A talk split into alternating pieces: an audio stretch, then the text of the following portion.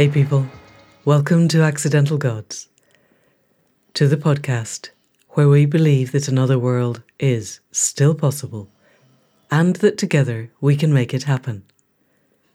I'm Manda Scott, your host at this place on the web where art meets activism, politics meets philosophy, and science meets spirituality, all in the service of conscious evolution, but increasingly in the service of mapping a way through to a flourishing, generous, decent future that we would be proud to leave to the generations that come after us. And my guest this week spends her entire life finding ways in which we can be generous and connected and loving, even while afraid. I met Belina Raffy when we ended up in a breakout room together on somebody else's group. I can't even remember where or when it was. But I discovered I was in a room with somebody who had taught improv to NASA as part of a way of creating more engagement over sustainability. Because, as she says frequently, it doesn't work anymore to scream at people that if they were only a list a little bit more aware, they would be as afraid as we are. It's not really a useful selling point. Belina instead teaches stand up and improv. And no, I didn't know that there was a difference between these two things either. In fact, I hardly knew what they were. But I looked on her website, where it says that she's Empress and director of a company called Maffick, whose name means boisterously to celebrate. She's co founder of the Thrivable World Quest, and she's taught improv and stand up everywhere from Tehran to Bhutan and to a lot of companies in between. And she's an author. Her book is called Using Improv to Save the World and Me, and I thoroughly recommend reading it. It's so much fun and carries so much wisdom. So, people of the podcast, please join me in welcoming Belina Raffy, Empress and all round amazing human being.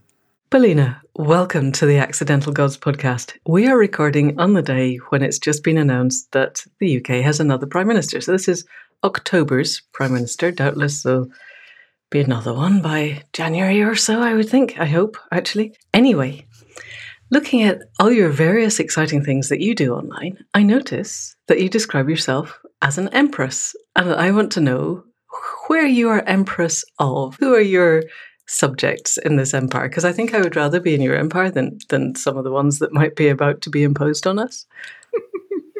Lovely. And I love this question, and it blows my mind that nobody's ever asked it before as well. So I'm Empress of the Cosmic Giggle, is what I think kind of uh, that I'm bringing in, and my subjects are opt in only. so it's a warm invitation to come play, um, and you're welcome to opt out as well. So yeah.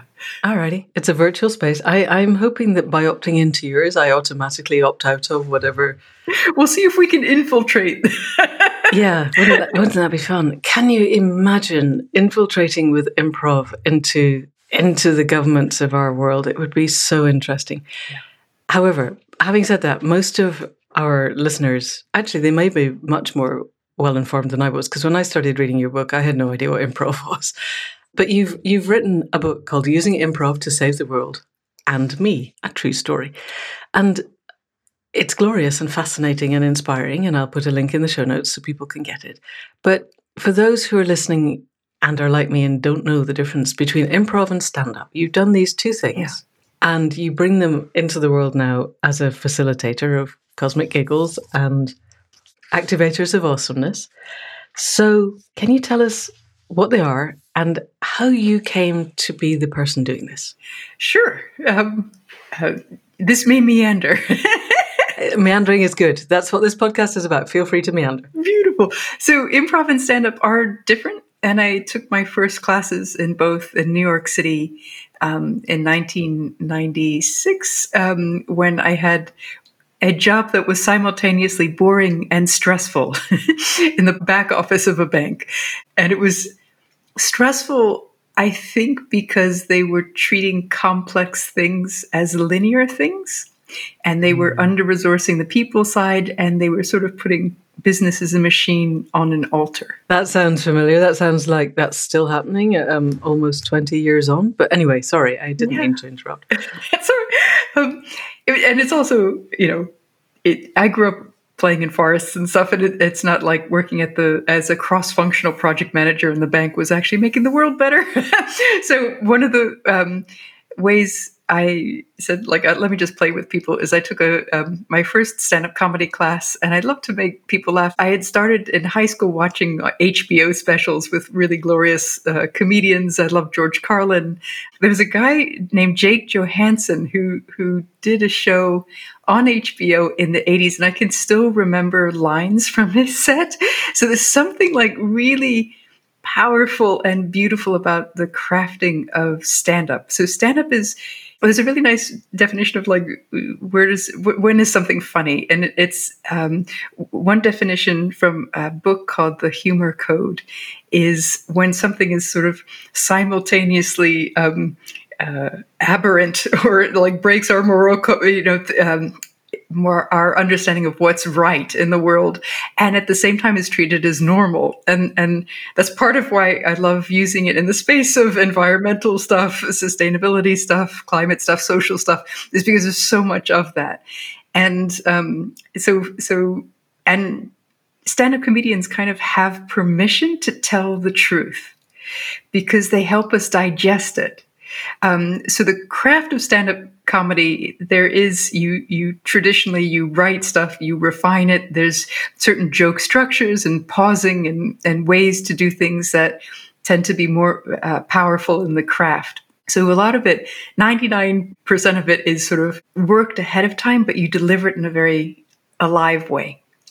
And the improv side is different. Sometimes it, um, you can get glorious laughs from either improv or stand up. The improv is much more emergent. So, um, a friend of mine, Paul Jackson, describes it as freedom within a structure. And mm. what I love about bringing the mindset of improv and the practice of improv into organizations is that we're playing with a structure that's much thinner than what people are used to. And it and it introduces certain principles of how we operate with each other, which are really useful for navigating complex adaptive systems, for suspending judgment so we can just sort of dream new solutions, co-create sort of new ideas about how to approach things. And we, we're also invited to notice more about what's happening in our world.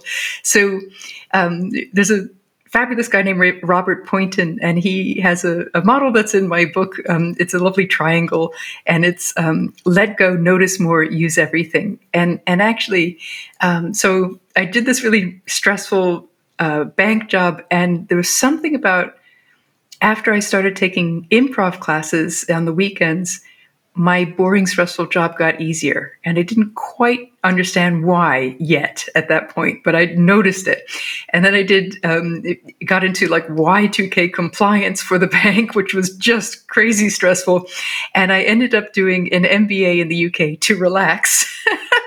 um, and when I got out of it, I somehow got this job as a as a a consultant facilitator to help marketing excellence. Uh, so, marketing executives achieve marketing excellence. And I felt like I loved the marketing door because it was holistic, that you could actually get to a lot of the organization and how it operated through that door. But I hated the wealth extraction values. And that's where um, Bill Hicks, if anybody knows him, the stand up comedian Bill Hicks, he has this great gig, a great bit on um, if you're in marketing or advertising, kill yourself. like I'll just it's it's it's actually hilarious about kind of playing with how awful the morals are and the wealth extraction and and and he does it in a really nice way. So when I was working with these executives, I'd have that kind of in my head and be like, "Shut up, Bill! Not now." I, you know, I have to talk about segmentation or whatever it was.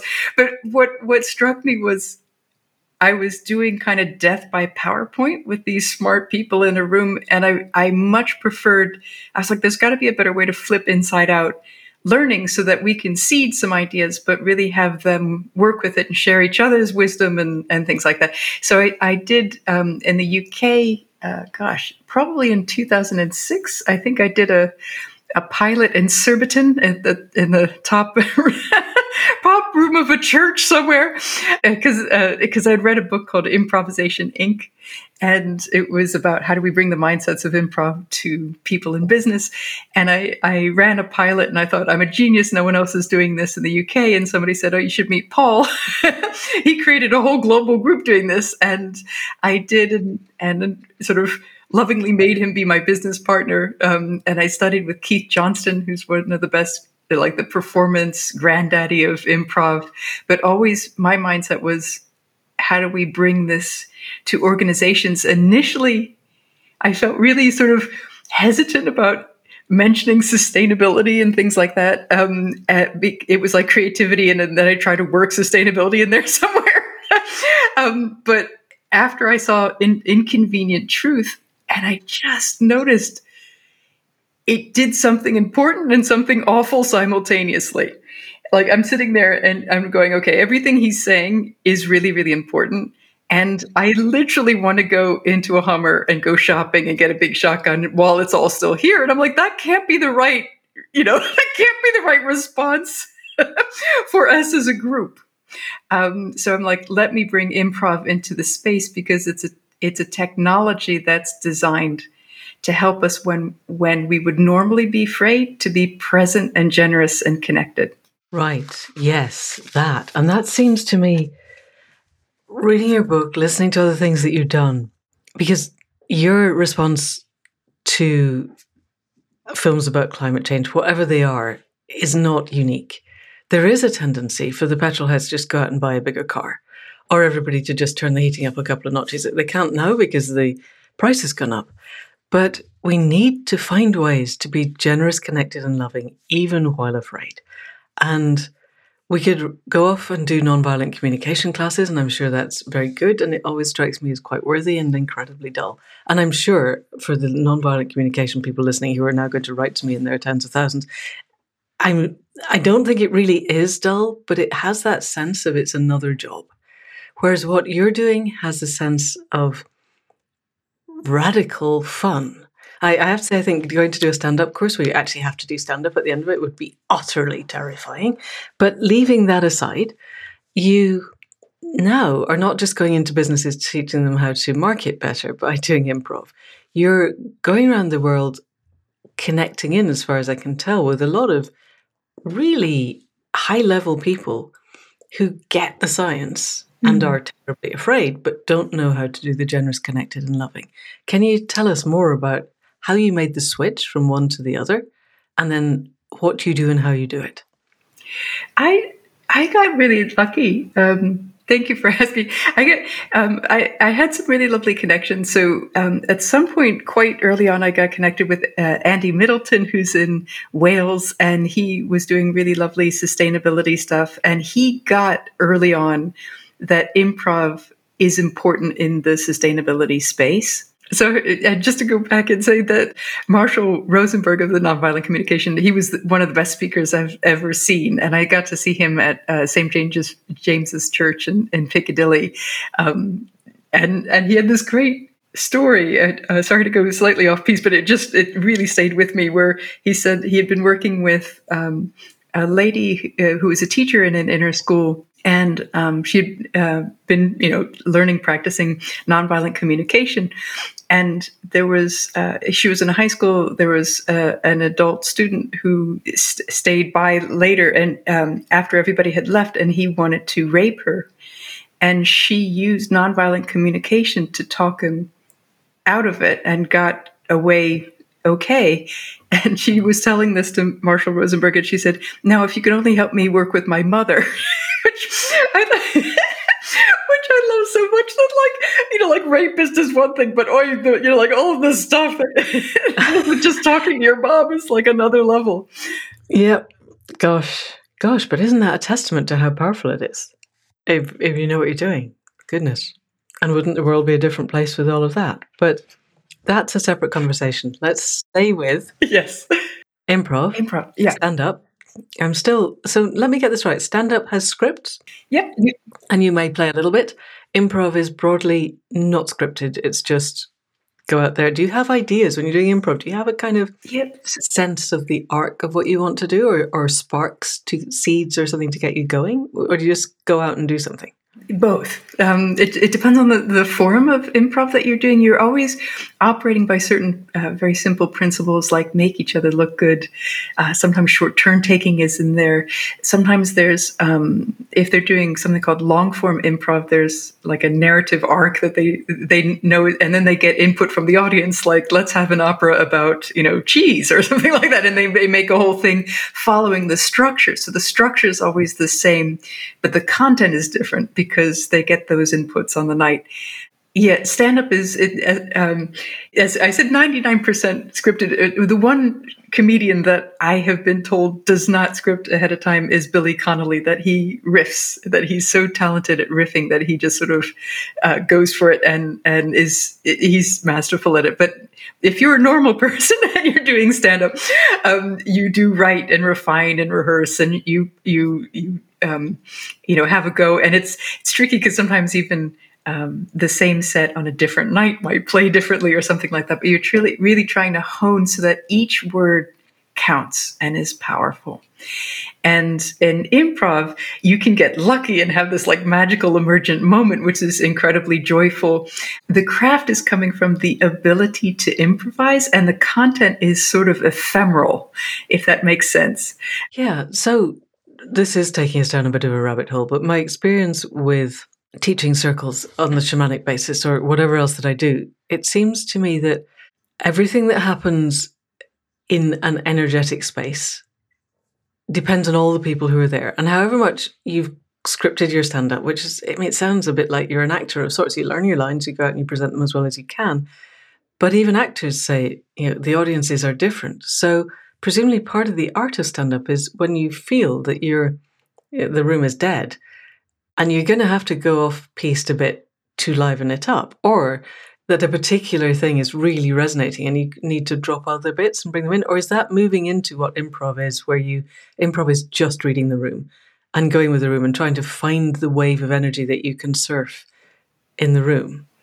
I think I think different comedians do different things. So so I think you're absolutely right that there is a sort of back and forth with the audience that you need to turn into from on an energetic space. And the course that I teach combines a few things. So it does combine um, the improv mindset and practice so that you can just um, uh, notice kind of what's happening around you, suspend judgment for a little while, and get write stuff down. Do your shitty first draft. I hope that's okay. and um, you know, like just get it out there, and so that you can refine it. Um, but also to notice more about like what is your thought process, it's sort of taking you out of you like you're not everything that you think. You, I don't know if you've seen those bumper stickers, like that to go into the witness level of yourself and kind of notice what the patterns are and things like that. So, so the improv kind of helps you with that stuff, but it also helps you with. In my book, I talk about it as a as a secret love technology because it really was designed when you're on stage and feeling frightened, particularly improv, improv theater, that you are uh, connected and generous and and loving. And I try to bring that approach to stand up because um, if you've ever gone to an open mic night, you can see a lot of people not operating from that, and they're sort of on fire, nervous, and they're either attacking the audience or they're attacking themselves, and it's it's it's kind of awful to watch. Uh, um, and and to be on the receiving end of and so what i've done in service of let's talk about the ideas that matter in terms of environment and climate and so society, like anything that makes the world a better place. Let's make a really loving form of stand up comedy about stuff that matters. And we're going to practice in terms of presence a lot of the stuff that comes from improv and from how we write, what helps us to write also from improv, but we still write and refine and we give drafts and I give coaching and all this stuff. And by the time we get to the show, you'll have rehearsed it like seven times and you'll do the show.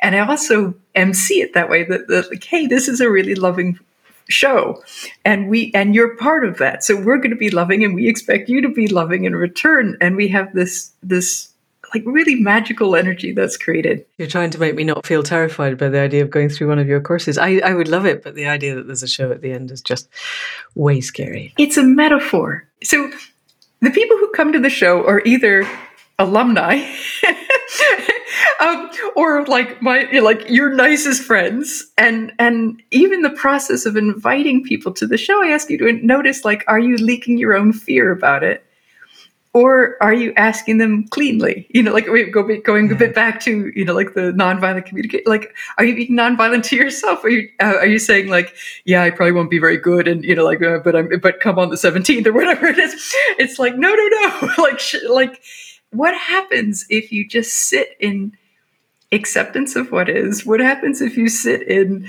like, you really have crafted this over six weeks? And, um, and I also, I, I wrote a blog uh, that is titled "The Importance of of Ignoring Your Spouse Right Before a Show," because because what I've noticed is that like people will be like, like I think it's funny, but I'm not sure. And then this the spouse and the like, you know, like the partner will come in and and it'll create holes in the set because the partner writes what they would do, but it doesn't read as the person who's presenting.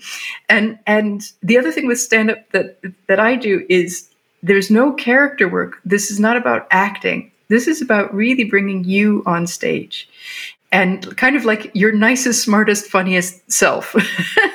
so it's all of your insights and, and all of your stuff, and it's really honed and crafted so that every word counts. And I really hold a safe space of like, if you're being self deprecation, if it's loving, that's fine. But if you're being like mean to yourself, it's like, nope, cut that out. you know, like, nope, we're gonna, we're really holding a space for I love myself, I love the audience, the system is silly. Okay. And and often here's what I love out of the you know like out of the the system or here's what i would really love to manifest on earth right right interesting uh, yeah so i'm watching my own process and thinking that i have no problem talking to a thousand people in a room if i yeah. think i have something useful to say and that they're there because they choose to be yeah. So they've read my book and they want to come along and hear me talk about the book, or they want, you know, they've heard about accidental gods and they want to understand conscious evolution more, totally fine. But I'm going to stand on a stage and pretend to be funny at you. Notice the word pretend in there. I noticed that. Can we take that out? um, yeah, no, I know. It's interesting, though, isn't it? It's, it's the. So, what happens, I guess, is you get a self selecting group of people who have something to say and that comedy is their way through to saying it, which sounds great. I think making people laugh it sounds fantastic. The people who come come for different reasons, and some of them are just tired of being sad or tired of being angry and they're tired of not being listened to. Hmm. And this gives so the process is very healing. It gives people um, a lovely group of people. you know, like the invitation is come make you know, like if you want to make the world a better place, let's and let's do this in a loving way. So it, it sort of self selects lovely people, and I I tend to find that like the ones who are like, oh yeah, but I'm not really funny. And in the pre, like I have a survey, like how are you, you know, like how you feeling, how's it going, and and the ones are like, you know, like oh, I just want to warn you, you know, I'm not very funny, are always like they're like the top bill like awesomeness thing that it, it's like this course gives people permission to just shine and and just be playful and just bring your beautiful insights. And one of the things I worry about is like, okay, but the stuff that I care about isn't funny, isn't inherently funny. Mm. And it's like, yeah, but there's going to be an aspect of it that really is. And if you can share in the in the context building, you can share truth about some of the heavy stuff that's going on. But if you relieve the tension with something that is also true or an extension of the truth, um, but is silly, it means mm. that we can process the stuff that is heavy because it hasn't gotten to a point where the tension's too high and we just run away. Or we go into fight or flight we yeah. So so that's why um i mean when i said i remember lines from uh, you know a, a, comedy show i saw in 1988 like that's how powerful it is. I, I give loads of um, improv workshops and i love doing it. Can never remember what happens. Like i can sort of vaguely remember and and but for the stand-up I can remember words of people's sets from five years ago. Can you tell us some just out of interest? Anything that you can remember? Because I'm really curious to know what kinds of things would lodge in your memory when you're doing so much of this stuff. So, so there was um, a really lovely guy. Uh, he's a friend of mine too, named James, and and he he was saying how uh, he got into sustainability. He's like, you know, for the ladies, and then he said, because what lady can resist a post-coital monologue on biosphere death? and I thought that was okay. Yeah. I wanted to make T-shirts of that. I just thought that was hilarious. Nice. And, and he was like, he's a lovely guy. and He was being very loving, but I thought that one moment of, of self-deprecation was just beautifully crafted.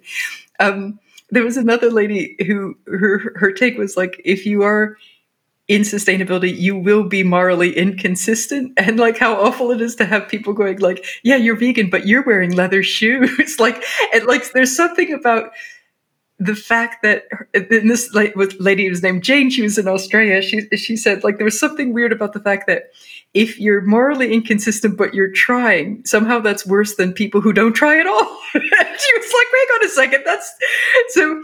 Um, I love that she captured that dynamic. So so it's that sort of thing that. Um, yeah. Oh, interesting. Yes, and that's the kind of thing that really toxic Twitter rants. I've, I've kind of noticed flame walls and stepped away from them from people trying to process that. And particularly that last one of, know, I want to live in a five terawatt world, but we live in a 19 terawatt world. This is my new framing of, of the power differentials of what we use and what we could be using to be a one planet. And yet I still need to get from A to B. And, and it may be that in the long run we all just you know don't go further than we can walk in any given day but currently i can't walk to the shops and there is no public transport and and it feels dreadful and so, yeah, how do you, and turning that into something that isn't just a, a toxic reverb would be really nice. And actually, what I'm helping people do is get there first and make it funny. Hmm. Because if you're kind of feeling guilty about some aspect of your behavior, even though you're trying to do good in the world, like if you can illuminate that first and and rock it, like make people really laugh, you're not hiding it. And I think for the things that we hide, that's where things can get toxic and unhealthy. But if you can say, "Hey, you know, like I'm a sustainability thing, and I still buy, you know, like can- uh, chocolate candy bars at the gro- uh, gas station, even though I know that they're not, you know, like they're they're probably there's child labor, there's you know, like uh, the packaging has probably killed a sea turtle, you know, like the whole, like. But it's if you put it out there, and you even share all of those bits, somebody listening might go, I don't need this chocolate bar because they feel safe. They're not mm. they're not being attacked. They're they're having a person sort of share all the different components. Um, and that's what I think is is actually quite healthy to kind of counterbalance that, you know, like you know, you're wearing leather shoes sort of thing. Um, yeah. Yeah. Gosh, there are so many ways we could go with this.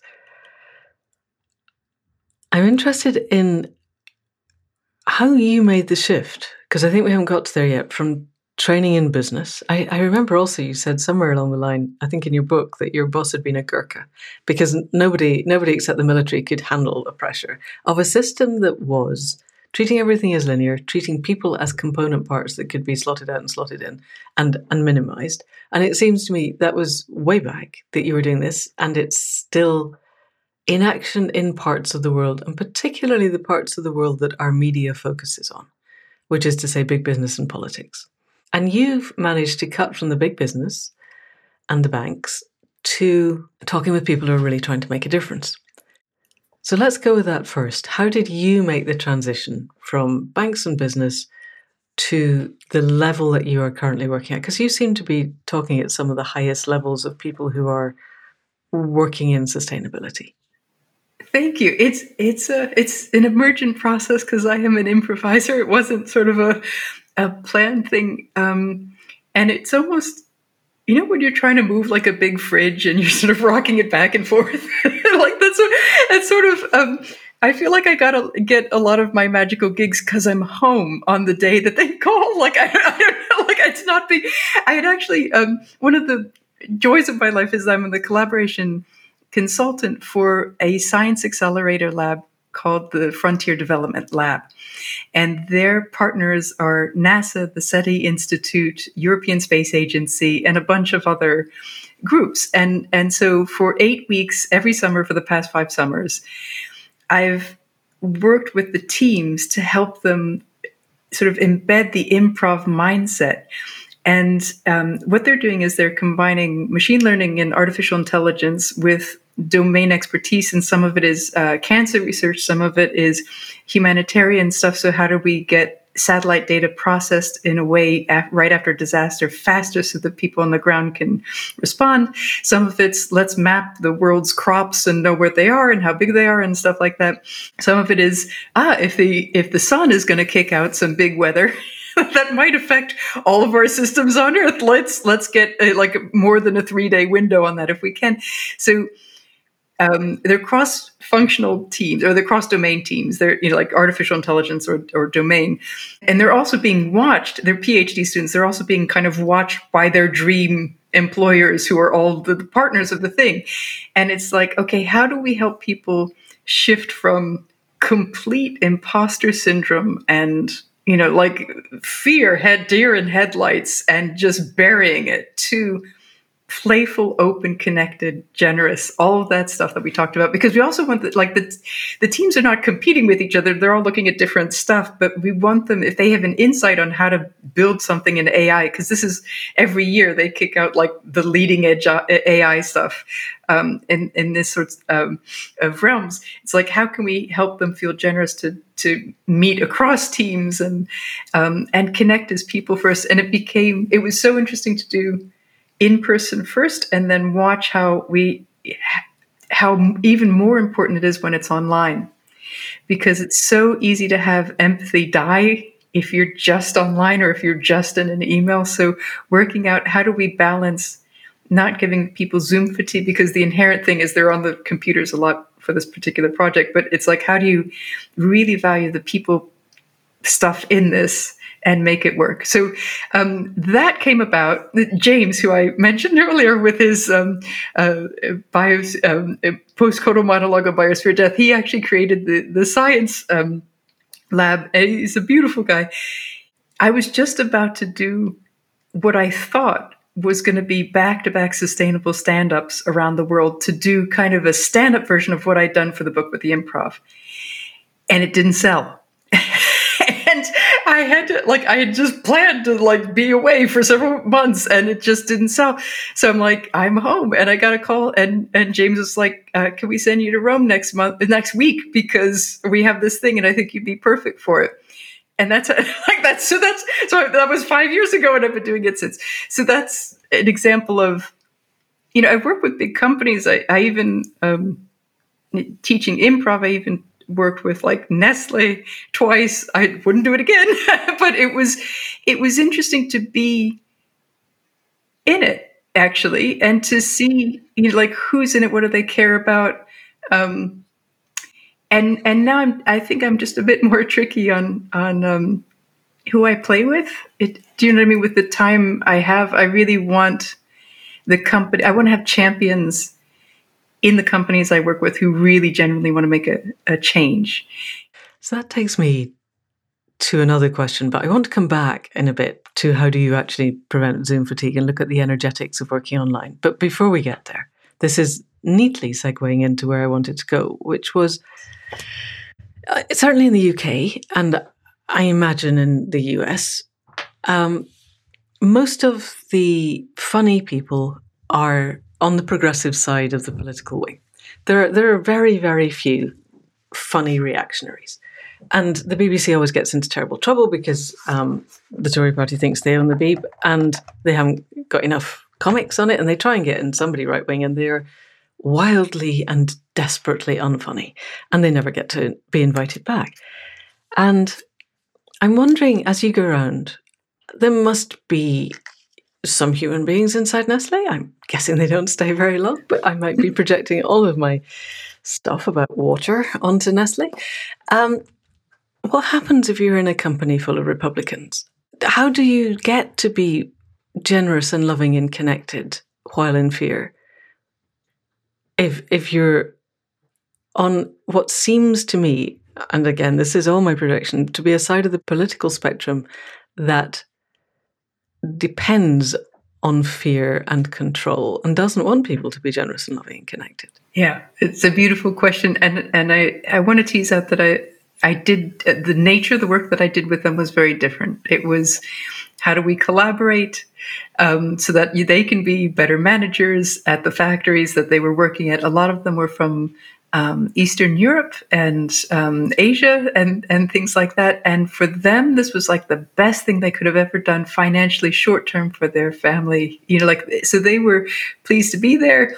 This was very different from how they um, from their schooling. You know, like um, they were used to this is what the right answer is, and the improv was interesting for I guess whoever chose us to go into Nestle because they needed that shift of nobody else is going to tell you the right answer if something unexpected happens or if something needs to be created on you know, like co-created that doesn't hasn't existed before you need to be able to do that. And that's why we were brought in. So it wasn't had nothing to do with sustainability had nothing to do with like all my passions. I found it very funny because a, a friend of mine sort of brought me into that gig and he and I co-facilitated and they gave him a blue chocolate box and they gave me a pink chocolate it was like it was a, uh, but yeah so as i said it was interesting just to kind of get a sense of them and that was one of the times where i was like i care about sustainability but i felt weird about bringing it or, or like i was looking for avenues to bring it instead of that's why i'm going through the door if that makes sense. Right. Yeah absolutely. So now that i've shifted now that i'm out somebody and i have been for you know years yes. um, i uh, about somebody who cares about sustainability. Like that's the reason why I want to walk through the door now. So, do you find many, let's say, right of center people coming along, or is it, as far as you can assess, mainly the people who are already generous and loving and connected? And if anyone listening thinks they're right of center and that they are generous, loving, and connected, yeah. please get in touch because this is, I'm sure, a huge blind spot on my part. And and it's it's not that all Tories are actually inherently evil. At least I'm prepared to believe that if someone can persuade me of it in ways that I find authentic. But uh, so Belina might be that person. Have you had many no. right wing people turn up? No. Okay. Um, yeah, and and it's funny. Um, a friend of mine, um, really beautiful friend of mine, who is I grew up moving to many different countries and, and places and stuff. And um, she was a friend of mine from North Carolina, and she's actually she and her family are, are, quite liberal. She's a music teacher, but in quite a conservative, you know, area. And um, so the the people that um, sort of are around her that don't believe in the pandemic or don't believe in any of this stuff, she calls spreadnecks instead of rednecks. it was very nice. But it's it's funny. She she kept trying to get me to listen to a com- um, a comedy bit by right wingers that she she finds funny, even though she doesn't share their values. And I couldn't because my stuff is so riding the energy. I just couldn't like you know I got 13, 15 seconds in and I'm like no I I just can't because they're not coming from interesting you know like and everybody's welcome to play in the field but it's not where I want to um, it's not what I want to help get stronger and more powerful. I want the people who who just want permission to bring more love to work, more who want permission to kind of heal and remember that they're not alone and you know like they're not in it all by themselves, but also to take themselves more more lightly, like eh, you know like this improv I think of as happy Buddhism sometimes, where it's sort of you know like it's sort of tilted a little with with joy, um, and the comedy lens of of stand up. So let me go back. The reason I s- combined those two is because I was doing a lot of improv mindsets more and more with sustainability people. Worked with the Red Cross Climate Center for a while um, and brought um, interactivity in the improv way to a side event of the COP um, uh, called uh, Development and Climate Days for for disaster risk reduction. Uh, that sort of crowd, and they're they're known as like the fun side event of the COP, um, and and they get like really cool stuff done. So with um, I'd been at a degrowth conference kind of a few years before, and there was this fabulous man named Pablo Suarez who was from the Red Cross Climate Center, and he was using play um, to get information across to farmers because he realized every time he got out the spreadsheets of the you know like the the charts yeah and to rural farmers like, they didn't want to hear it. So he was using things like dice to help them understand probability and being he's just he's masterful at it. When i met him i'm like we need to talk um, so i was on the board of directors of something called the applied improv network at that point and i said I, I, I sort of lovingly stalked him for about three years just because I loved what he done. He's, and, and, I said, please come to one of our conferences. Um, and when he came, he really got it. So there was a formal alliance that was made between the Applied Improv Network and the Red Cross Climate Center, and that's why we went to the COP. And then they did; they've done like loads of other stuff since then uh, together, and that just made perfect Yay. sense to me because humanitarian, you know, responders need to uh, be able to improvise on the ground. They do it well, and what they were using us for is how can we communicate and collaborate cross organization or even within the same organization when the departments are really different. Mm. And the improv really helps for that too, to just let's park the egos, let's park the agendas and just what's needed here and how do we how do we be of service of that?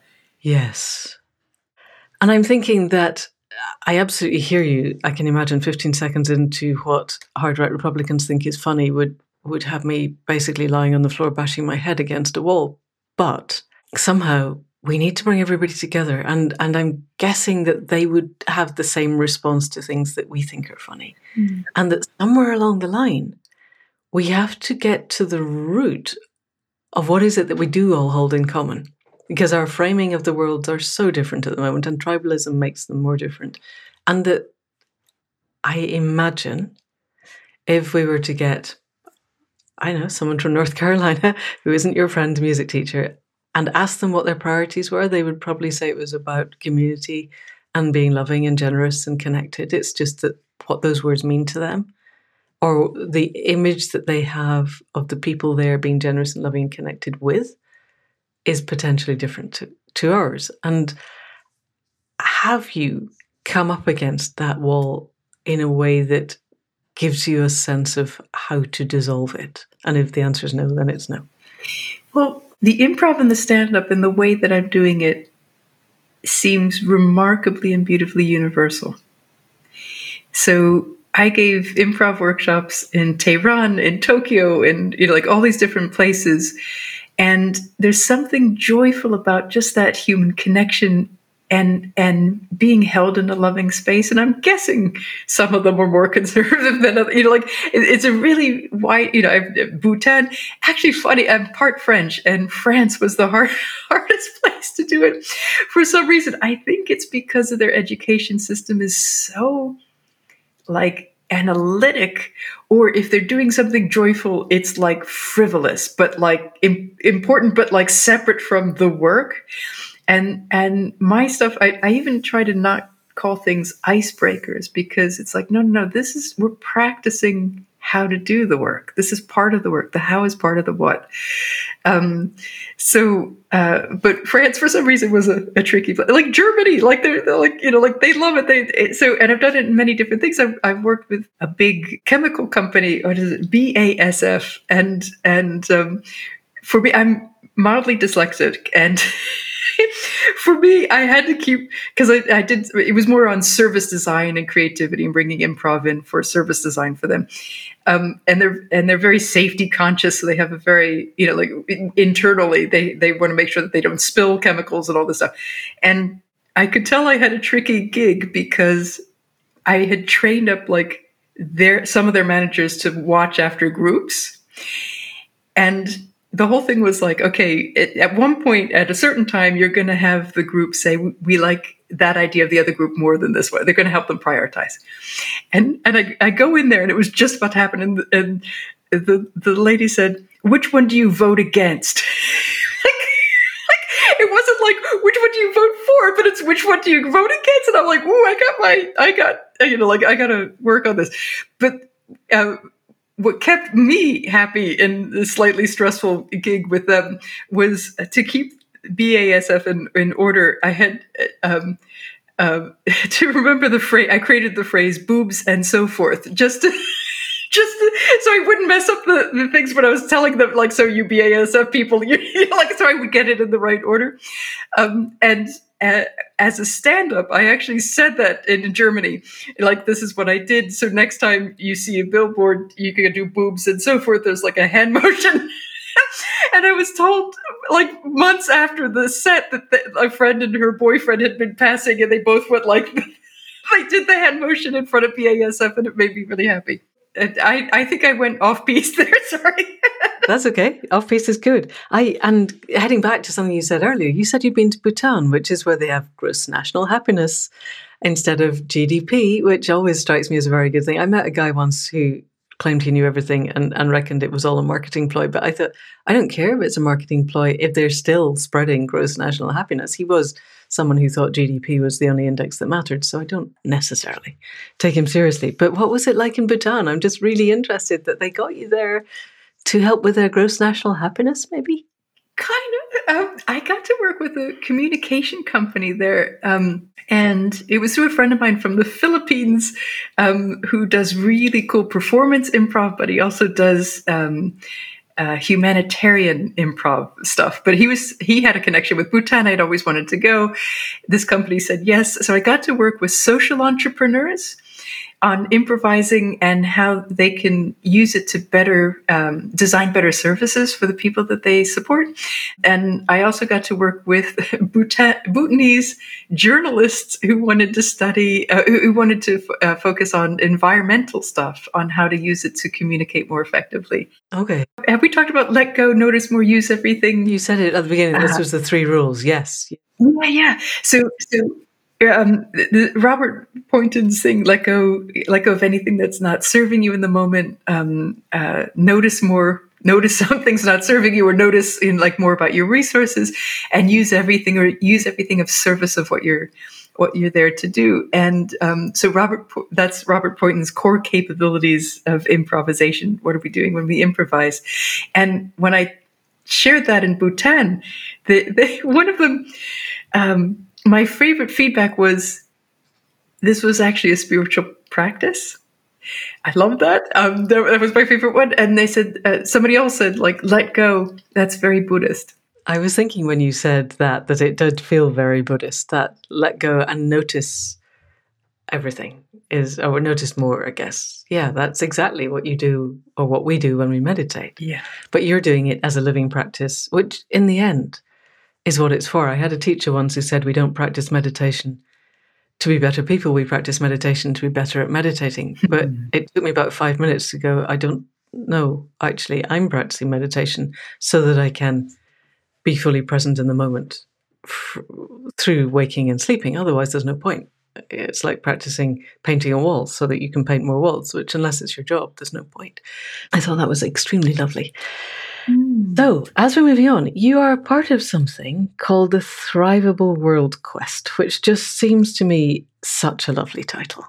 Tell us a little bit about what that is, how it arose, and what it does. Yeah, thank you. It, um, so, there's this fabulous lady named Michelle Holliday, and she did a TEDx and I fell in love with it. and um, I was in the UK, and and I was supposed to go to Montreal. It, it, was one of those weird things where it's like, I feel like I have to apply to do a workshop at this conference. I have no idea why.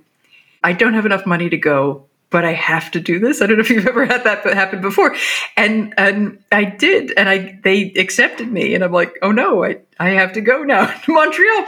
And I, I asked my friends, like, you you know, I uh, I think I'd seen her TED talk, and I, I said uh, TEDx talk, and I said, you know, like, um, if I'm lucky, does anybody know her? And if I'm lucky, I can have coffee with her. And, and I ended up connecting with her, and she said, just come stay at my house. so I, I stayed at her house, and um, she helped me run a few workshops outside of the the degrowth conference. Uh, that's the same one I met Pablo at, and um, I realized that was um, I think it was 2012. Like, and I realized UK was getting more and more angry. I'd lived there for 15 years. Um, since 2008, it was sort of just a, just kept sliding down and people were, you know, like really unhappy. And, and because I work energetically, I was just finding that really overwhelming.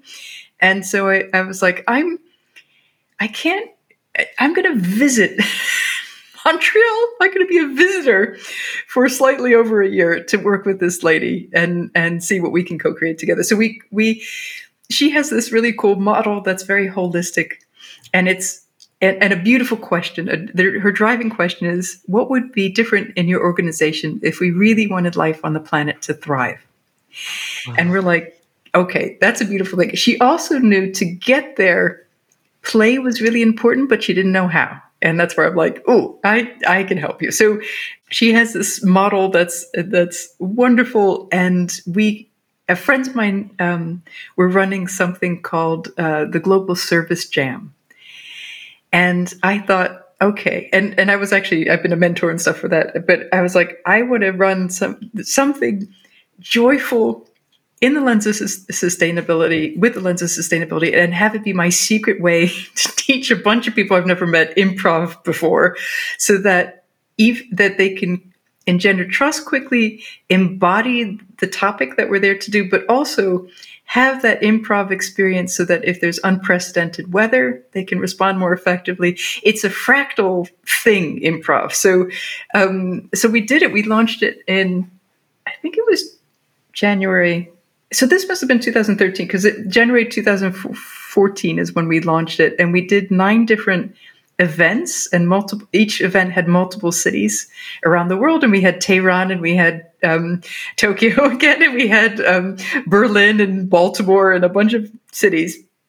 And uh, it would it was a three and a half hour event and we would have a topic that was kind of secretly from her model but you know like some people hate models so we're sort of like it's you know like and, and anyway all the bits of her model are connected. It's it's not a rigid thing as you would imagine because it's about life. So we had this whole um, kind of mythology around it that this we're on it's a thrivable world quest. We're all lovely pirates, and each each of the bits of the model are an island, and um, there's going to be multiple ships going to the island. But instead of hoarding the treasure that we find, we're going to share it with each other in the world. Um, so that's what we did, and and um, yeah, that's that's what the Thrivable World Quest is. So if it, if anybody sort of looks up the website, it sort of looks like it's sort of frozen in time, like it kind of like you know in Star Wars where Han Solo got frozen by Jabba the Hutt. and he's sort of like he's sort of stuck there. It, our website is a little bit like that, but I brought all of that stuff and I did some workshops at the Eden Project like off the back of that because they loved me having done that. Um, Brilliant. I'm thinking I should connect you up with uh, Sam Conniff Allende, who wrote the book Be More Pirate, because oh, he thinks pirates were lovable people anyway. Right. They they created some of the first social systems. They had um, some of the first pensions. They had uh, injury pension so that if anyone on the ship got injured, they got a special share. So it was in everybody's interest to make sure that nobody got injured. Yeah. And he said they had the best marketing because they had the skull and crossbones. And once they'd established the reputation of that, 90% of the time you run it up and a ship just surrenders and nobody gets hurt. And you, you get all the gold and you don't have to pay out the injury pensions. Nobody loses, you know, an arm or a leg or an eye or anything. And and they had uh, same sex marriages and they had a form of governance where there was the captain who was the captain in war, and then there was the quartermaster who was a much more democratically elected person who ran the ship when you weren't in battle. I mean, what's not to like? It was brilliant. So, cool. so I think bringing that together with the Thrivable World Quest that sounds so exciting. and I love this question. There must be something about Montreal because a few weeks ago we spoke to B. Lorraine Smith, who is also her materiality thing is all about how do companies behave if instead of producing a 750 page greenwash document that they've paid several hundred thousand dollars to, for someone to create showing how important they think their green credentials are if they actually did stuff that was was designed if their whole business was designed to create a world that would flourish and yeah. she's in montreal also yeah. So it must be. Uh, we all need to go to Montreal. Clearly, when we apply for political asylum from whatever the heck, hell England is becoming. Montreal is going to be high on the list. I can learn French; it'll be okay. um, you just need to get there because because you you did leave Canada under an armed escort. It didn't sound quite as fluffy as, as making it sound. You want to tell us about that?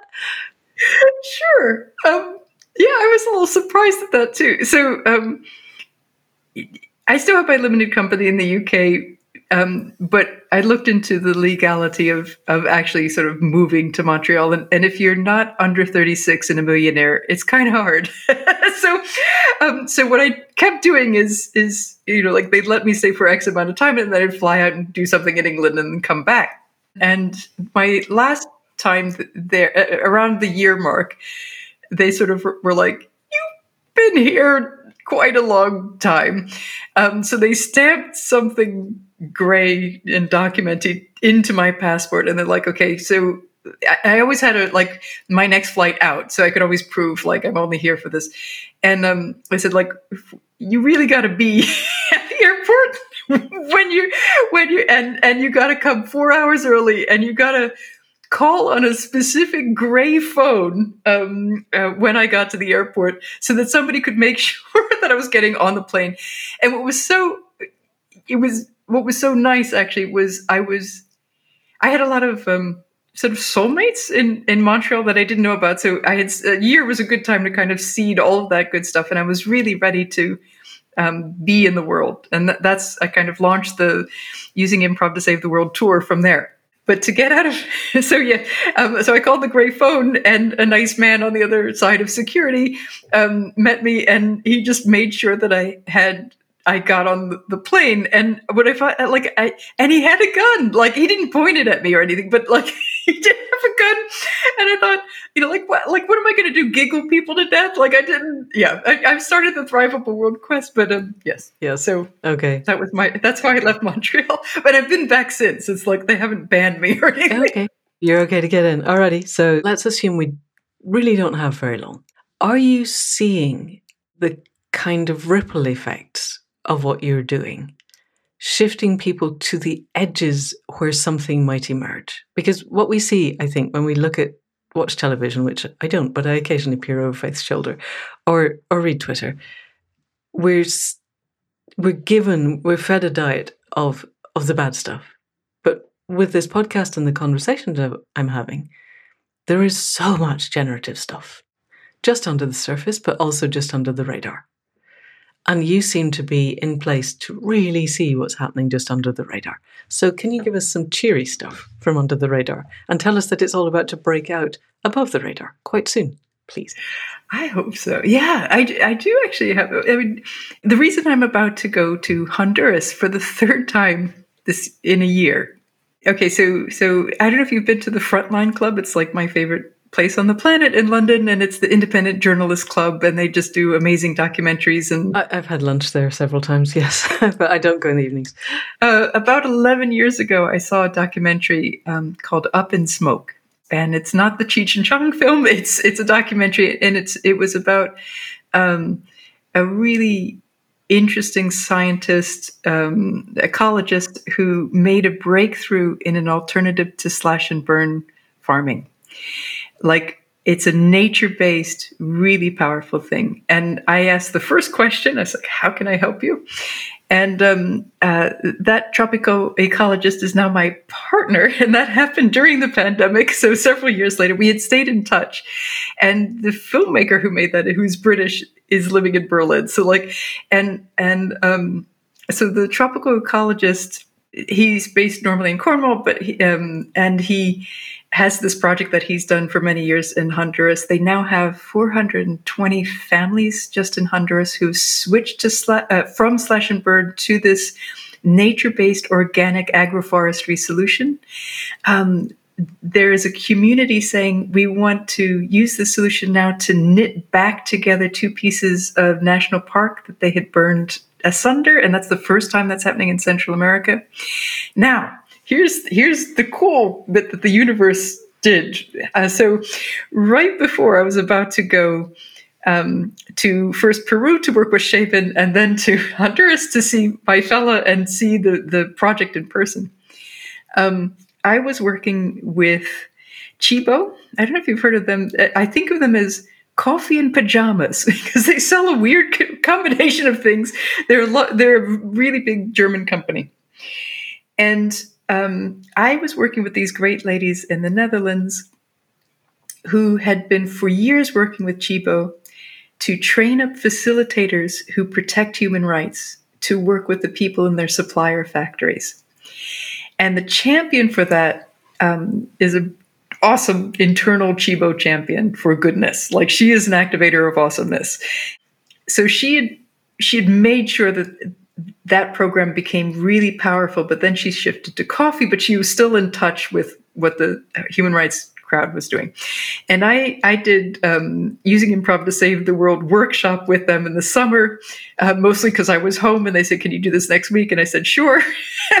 and they loved it so much, and they said, "Look, can you can you design a three day conference on working with power for us?" And what I did is I combined improv, um, solution focus which is sort of um, uh, sits in the landscape of positive uh, appreciative inquiry, positive psychology. It's a really lovely approach to change, and intuitively, I'm like, we need to do something like a Quaker clearness committee at the end of each of these three days, and we did, and it just blew their minds, and it was incredibly powerful, and the coffee lady was in that and I said, Oh, by the way, I'm going to Honduras. Do you have any suppliers in Honduras? And she said, Yes. And I said, Here's the Inga Foundation. This is the um, group I'm about to visit.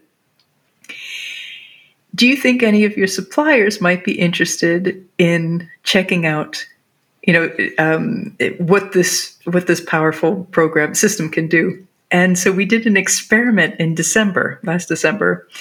So it was a bunch of agronomists Giggly Me and the Inga Foundation. What they did, we, we took them to the demo farm in the in the morning, and then they had me doing improv with them in the afternoons to have really good conversations about biodiversity. How do we improve the life of farmers? How do we do? Might we do this better if we really wanted life to thrive? They loved it, and they said, you know what? We've never had a training like that all of our agronomists always train the farmers in a very didactic style. Can we do a training of trainers in May? And that's that was my second time in Honduras. I was in there with a fabulous lady from uh, Peru, and and you know, like part of me is like, oh my god, there's a bunch of ladies going into a room of Latino um, agronomist engineering men. And we're going to sit in a circle and talk about our feelings for three days. Like what are we doing? And and they loved it. And it it totally shifted. They like learned it adapted it and were ready to try it with farmers. And what was really powerful for me was ah an organization that wants to follow a nature-based solution has to be able to improvise because if you try to implement a nature-based solution in a didactic and linear way ain't gonna happen and like i think i was like working around towards that for a really long time, but that became really clear. Like when organizations tried to bring the IT approach of agile in, but they couldn't improvise and it fell over and it didn't work. Same thing with if if co- companies really want to make a, a, a profound change, and they want to use nature-based stuff, which is a profound, you know, like a lot of the technology that everybody's clinging to doesn't do it. Like it's we got to go back to nature. So, um, so yeah, so so they love it, and now they're going to send. They're going to pair up. This was my suggestion. They're going to pair up their agronomists and like a key coffee farmer to the Inga Foundation for two weeks at a time to really deeply embed them to bring it back and adapt it back with their coffee farmers. So, so that's some good news, I think. what do you think? That is just amazing. That's yes, very, very inspiring. Well done, that woman. and I love it. That an organization that wants to implement nature based solutions has to learn to improvise. So, actually, the single most important thing that any of us can be doing is spreading the concept of improvisation at all of the levels of whatever networks we're in so that exactly as you said i i cannot imagine a group of women sitting down with a group of latino agronomist engineers men brackets and getting them all to talk about their feelings that just I, i'm thinking possibly latino better than let's sit down with a group of agricultural engineers in the UK and get them to talk about their feelings. But I'm sure, actually, in the end, your your skill set and your capacity to improvise in the moment we'll give them the space to do it because my experience is that in the beginning if, if you said right you're going to sit and talk about your feelings they would just get up and walk out but if you introduce it in a way that allows that to happen that actually most people are really very glad to have the opportunity to do that it was like two days after we had the train the trainer the two kind of top managers who are awesome in the supplier company, um, who are like running the agronomists. The, the, the um, two guys are great, and and they they part of the training. They had to go to a site that they thought was going to have X amount of farmers, and there was three times X. It was like around 100 people. They were not expecting that. And they they had to throw out their plan and like this is it you know this is it. We got to use the stuff we just used. And they got them into needs based and they had great conversations because they had to shift from uh, chara who i co-facilitated with said if we can't do just training anymore we have to do training facilitation and learner you have to be all three every time you meet with people and and it was so profound and they said um, not only have they adapted with farmers, now they always work meet in a circle. They'd never met in a circle with the farmers before, but they're using things like finding the value in each other's ideas with their wives and children as well. Wow. That that will change the world. Okay, I think that's a good place to end on because we've gone way over time as we always do. we, yeah, we we seem to have a very patient audience. Thank you, people, for listening. But that was just great the idea that we can begin to bring in the people who are actually every bit as impacted as the people that generally get sent to hold the conversations and that they can be given the emotional tools. I think at the start of this conversation, I hadn't realized the extent to which what you're teaching is a resilience tool uh, tool's not the right word, but my brain is switched off and I can't think. But it's it's there. What you're doing is helping people to cope. You're giving them coping strategies and ways that actually work and that they can share. And if this is replicable and it begins to share, if it's got an R number greater than one, as we know, it will spread around the planet and make a huge difference. So all we have to do is kick that R number greater than one. So I'm definitely planning to come on one of your courses, see how I can manage to do that. So Belina, thank you so much for coming on to the Accidental Gods podcast. I, I would love to have another conversation about six months and find out where you've got to. But for now, that was fantastic. Thank you. Thank you so much. This has been delightful. Thank you. And that's it for another week. Huge thanks to Belina for all she is and does.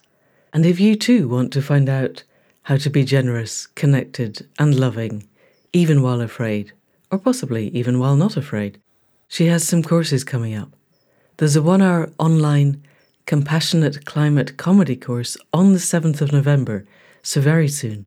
And then the next seven week sustainable stand up course starts on the 19th of January. Details of both are in the show notes, but if you want to go straight there, you're looking for sustainable stand up, all one word, dot com.